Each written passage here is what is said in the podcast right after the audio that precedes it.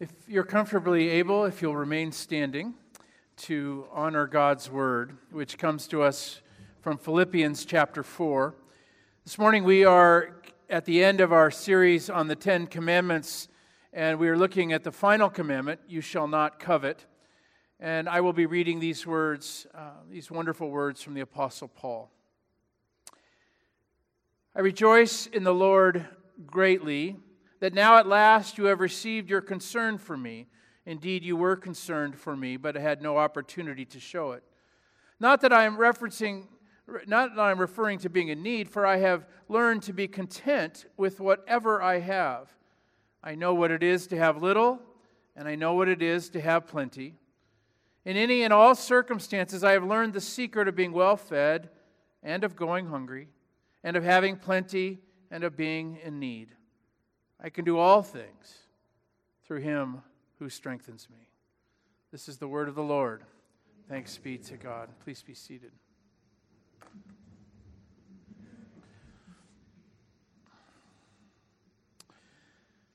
Late in his life, the tycoon John D. Rockefeller was asked, How much money is enough?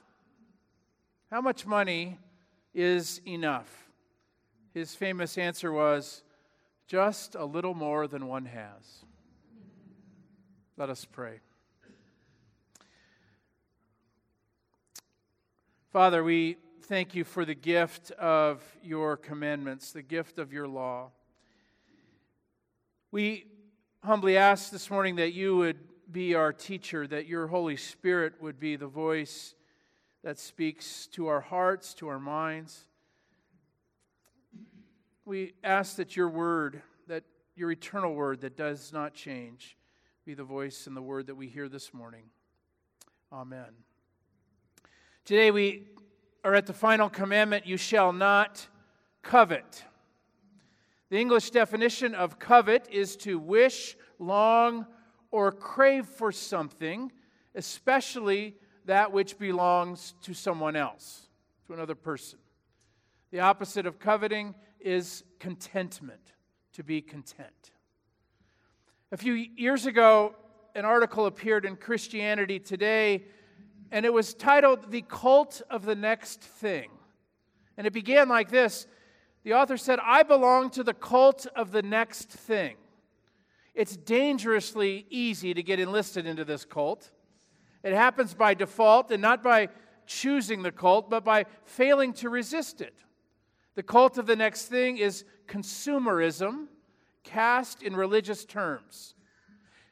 This cult has its own litany of sacred words more, you deserve it, new, faster, cleaner, brighter.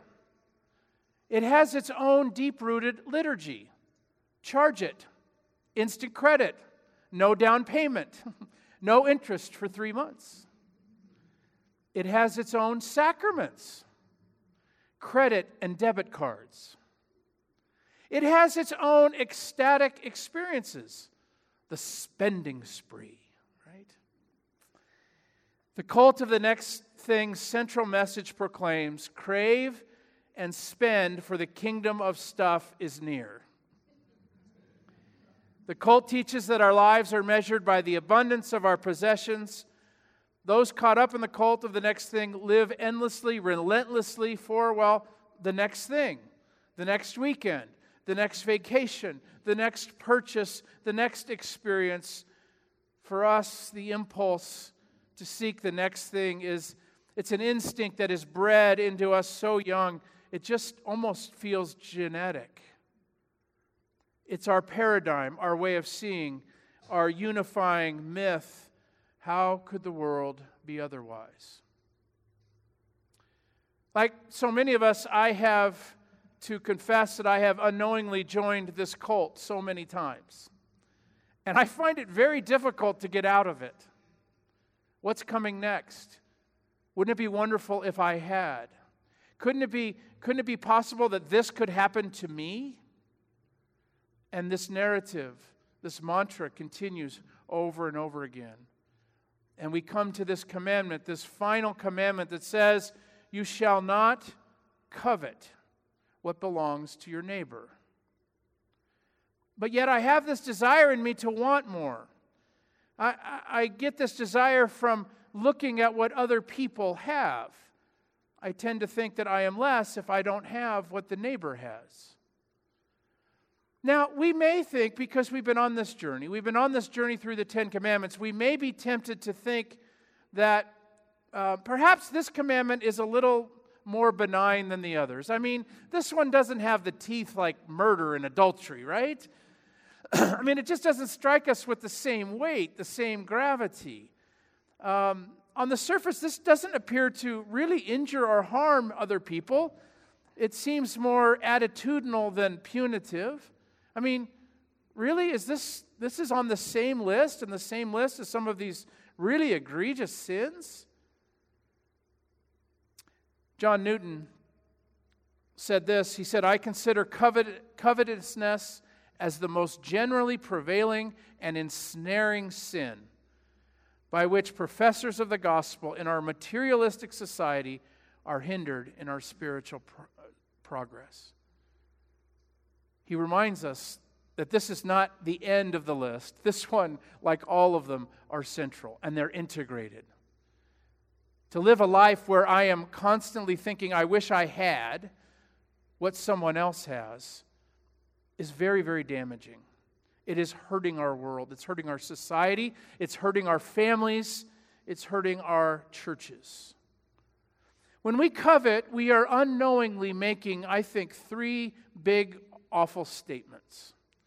And the first is we are admitting that we're really not trusting God. When we covet, what we're really saying is, I just do not trust God at the end of the day.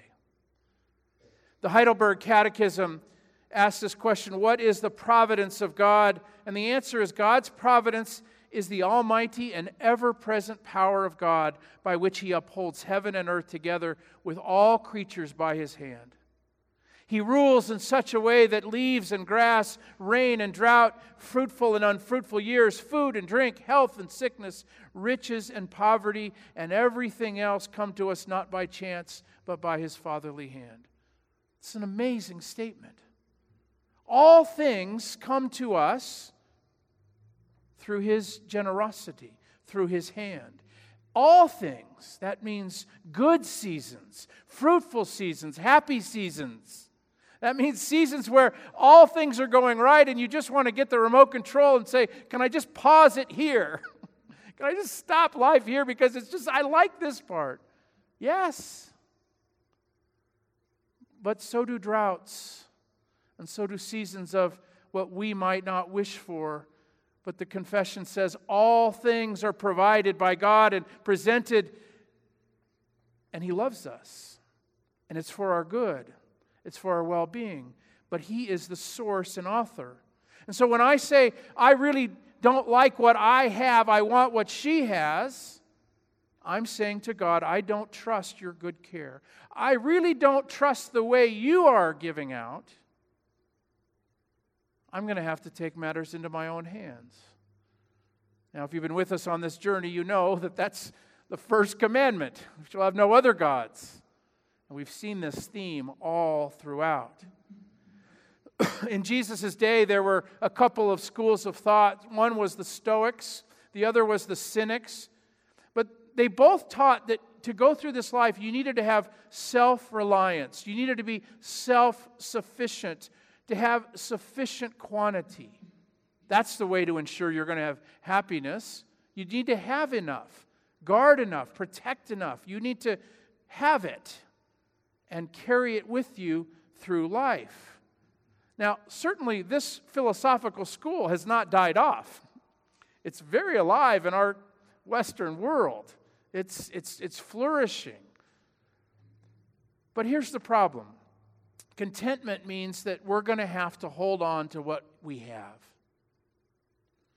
To be content and not covet, it means that not only I have to covet is to want what someone else has, but it also is saying that I'm going to have to then, if I'm not looking at my neighbor and what they have, what, if I just look at what I have, I'm going to have to hold on real tight to it. This is the source of my contentment. This is the source of my happiness. What happens to life when we do that? My constant companion is going to be stress and worry. What if I lose one of these things? What happens? And then we hold on tighter. And this is where we make some of our great, great mistakes in family and in relationships when we're holding on too tight. But it really doesn't matter what we are holding, we never quite ever feel strong enough. In spite of all that we have, we spend life trying to accumulate still more. I'll be more content if I have more. I'll be more happy if I have more. And reducing life to the effort to accumulate more is one of the best ways to lose freedom and to be disconnected and discontented. Life will be spent lamenting the in- inevitable losses along the way. And at the end of the day, we're really trusting ourselves. We're really making ourselves out to be God. And we're shutting God out of the equation. Instead, confession teaches us, and Paul teaches us, when it comes to us, we're supposed to be grateful. We're supposed to say and understand this comes from the Lord.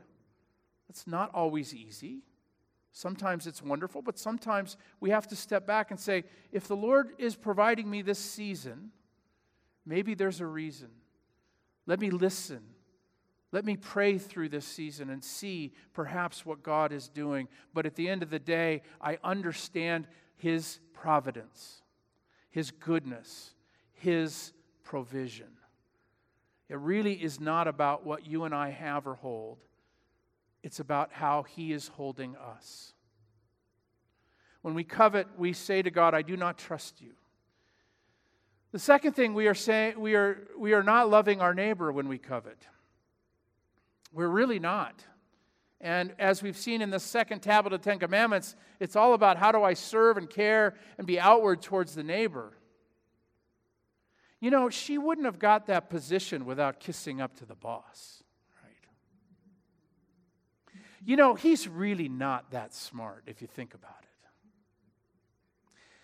You know, mom has always given to her more than to me. You know, it is so unfair that he was given that award when everyone knows I did more of the work. How do we react in seeing someone else's happiness or success? How do we react? What is our attitude towards that? Do we feel ourselves being called into question? If so, out of the hurt of our wounded self esteem, we often seek to bring the other person down to our level by our words or our deeds. Since they make us feel low and un- unappreciated by their success, we feel we should bring them down to our or their deserved level. While others have been awarded or lauded or praised, I should have been offering congratulations.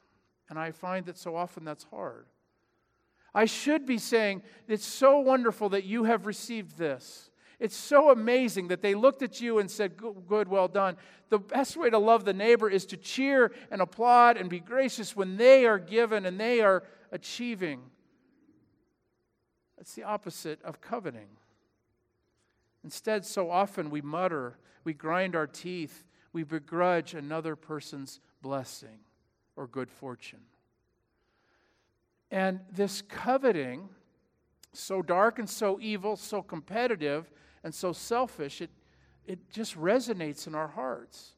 And it's hurting so many relationships.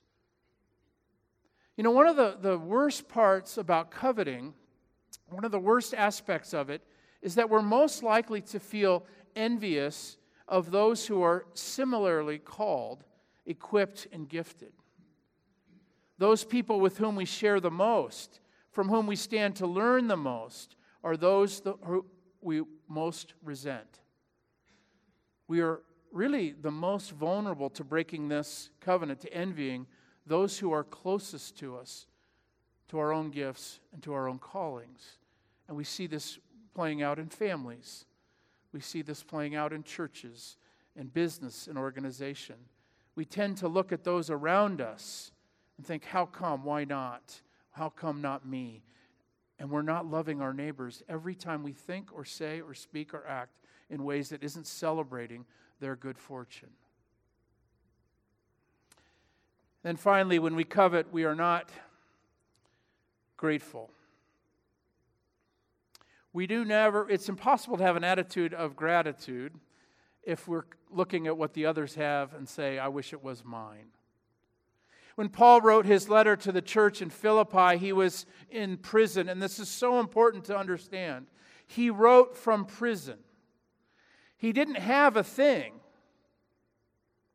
he didn't have any money, he had no community of friends, no prospects for a brighter future with a new company. But he concluded his letter by telling the church in Philippi that he had learned something important in prison. I have learned the secret, he said, of being well fed, of going hungry, of having plenty, of being in need. I can do all things through his strength, through Christ who strengthens me. Paul is singing the joys of the content life. He's looking around. Now, he's in prison. he's looking around saying, Isn't this amazing what I have? Think about that. He's singing the joys of finding contentment. At no point do we have any suggestion that he's going, you know who really ought to be in prison? you know, I've been in prison before. How come I get it again? I'll tell you, if I was in his position, my attitude probably would be much different. It's amazing. Paul experienced contentment and gratitude when he was trapped in the worst circumstances, when he was shipwrecked, when he was stoned and chased, when he was imprisoned, when he was being mocked. Paul didn't seek out the comfortable jobs, the quick buck. He didn't hide from opposition. He didn't retreat from challenge. He was interrupted continually, chased and beaten. All the evidence would suggest that Paul would say, Why is this happening to me? It's unfair. I've been better. I've been good. How come this isn't happening to someone else? And yet, no one in all of human history has written so convincingly, so autobiographically about being content and being grateful. In 2 Corinthians, Paul wrote this What once had splendor has come to have no splendor at all because of the splendor that surpasses it. What Paul's saying is, in my hardship, in my season that God brought to me that was difficult, that was hard, that was lonely, I discovered some amazing thing. I used to think this would bring me glory and this would be, but it, it's not happening. But I discovered a new splendor that's bigger and grander. He, he found some things in prison that were of a, a greater importance hope, faith, courage. But most importantly, what he discovered in prison when he had empty hands, when he had no possessions, what he discovered was that Christ was holding on to him. That is the secret of a content life. And that embrace, that firm hold, that loving, grace filled embrace comes in all circumstances. It's the greatest of splendor. I know how to have little, he said, and I know how to have plenty. I know how to have both because he's holding me in all these circumstances. And that's why Paul could say that you and I are to give thanks in every circumstance. When we covet, it is impossible to be grateful. And in every circumstance, we should be grateful because the greatest of splendors has been given to us. We've reached the end of the Ten Commandments series. We've been doing this for 11 weeks now uh, through church. We've had midweek discussions, we've had small groups, we've had sermons. Last week, as I was leaving church, I was in the parking lot and I was talking to a couple friends here in the church. And I said these words I said, You know, I'm actually really looking forward to ending this series. I said, Because I'll tell you, going through all of these commandments every week and praying through them and studying and preaching on them, I mean, I feel pretty rotten at this point. I mean, I didn't, I mean, I know I'm a mess, but I didn't know I was, you know, every time you do this, it's like, oh, I kept getting, every week, it's like, not again. I've, I just keep, I mean, let's move on to something else. And as I was driving home last Sunday, it occurred to me that I was doing it wrong. Knowing how bad we are, how many sins we commit, should push us to not see how bad we are, but how good God is. Thomas Merton said this The devil makes many disciples by preaching against sin. That just struck me so hard this week as I read that statement. The devil makes many disciples, meaning the devil loves it when the preacher stands up and has and says, bad dog, bad dog, shame, guilt, shame, guilt, bad dog, bad dog. You know bad dog sermons. Bad dog. The devil loves that. Why? Is because we leave the sanctuary with a couple of different tragic attitudes. One is, I will become moralistic and legalistic. And if I do, I'm going to be on constant lookout for whose sins are worse than mine. That's no way to live. Or I will become self loathing and think, oh my gosh, what a terrible person I am. And that's also wrong because that's not the way Christ sees me. In other words, by becoming solely focused on abstaining from sin, this crushing moralism, it robs us from enjoying God. Jesus said something amazing in Luke 15. There's this amazing scene. We read that all the tax collectors and sinners were coming near to listen to him. Sometimes we don't grasp all the weight of that. The God of the universe is standing in their midst, and who comes to him? The really, really guilty the really bad sinners, the really bad cheats and tax collectors felt comfortable being around him. So you imagine the scene. Jesus is standing here teaching, and the sinners come close, and on the outside are the religious serious, the Pharisees, the senior pastors, the scribes, the associate pastors, the interns are all on the outside.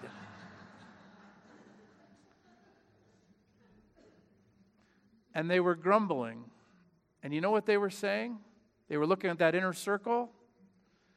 This fellow welcomes sinners and he eats with them. And then Jesus saw what was going on and heard their voices, knew what they were thinking in their hearts, and he told three stories. He says the kingdom of God is like a shepherd. When he loses one sheep, he leaves the 99. He searches for that one who's lost. Jesus says, You know what God is like? God will do anything to be near and find sinners.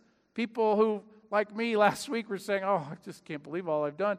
He comes looking for me.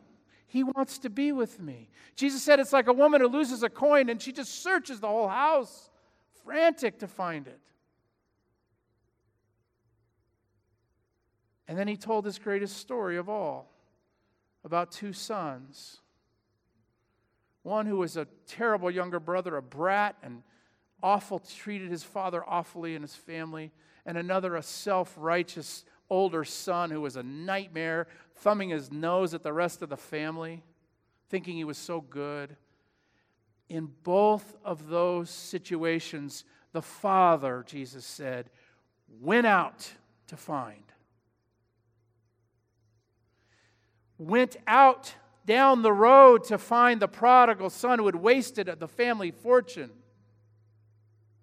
went out to the field to find the older son and say, I've always loved you. Would you please come and have, be at our party? This kind of reaction to our sinfulness is something that we're just not prepared to understand. The depth of grace and love. We should be absolutely stunned today by how kind Jesus was to sinners. Our sins, they are many, but his mercy is more. It's always more. Why do we study the Ten Commandments? Why do we go through this journey? It's to discover, once again, how good God is. This is what Luther and Calvin said we ought to be doing. We ought to be at that point now when we finish going through the study, we ought to say, I cannot believe how good He is. I, I never quite grasped the depth of His forgiveness. And now in Lent, we're seeing the lengths to which He would go to find us. And by the way, He likes being with sinners. He's a friend, a friend of sinners. The healing I need from coveting comes from a new desire, a new affection. And so I invite Jesus into my life and I, I get to know him in a personal relationship. And as that happens, I discover his love for me and I begin to see myself in a different light. I no longer have to compare myself to the neighbor, to other people, or wish that I was like them or had what they have because I understand that Jesus accepts me, wants to be with me, likes being with me, embraces me. I'm free to enjoy what I have without feeling driven to want what I don't have. And I can even feel really, really good when other people are blessed and are given good fortune. And I can begin to share my time and my talent and I have a brand new relationship with God's law and commandments because I want to honor them and live them because I just know how much I'm loved. Jesus, the friend of sinners. Let us pray. Lord, we thank you for these commandments and we thank you how you have given us a gift, showing us how you want us to live. But mostly this day, we thank you for Jesus, who came for us. He came looking for us and for our salvation. Amen.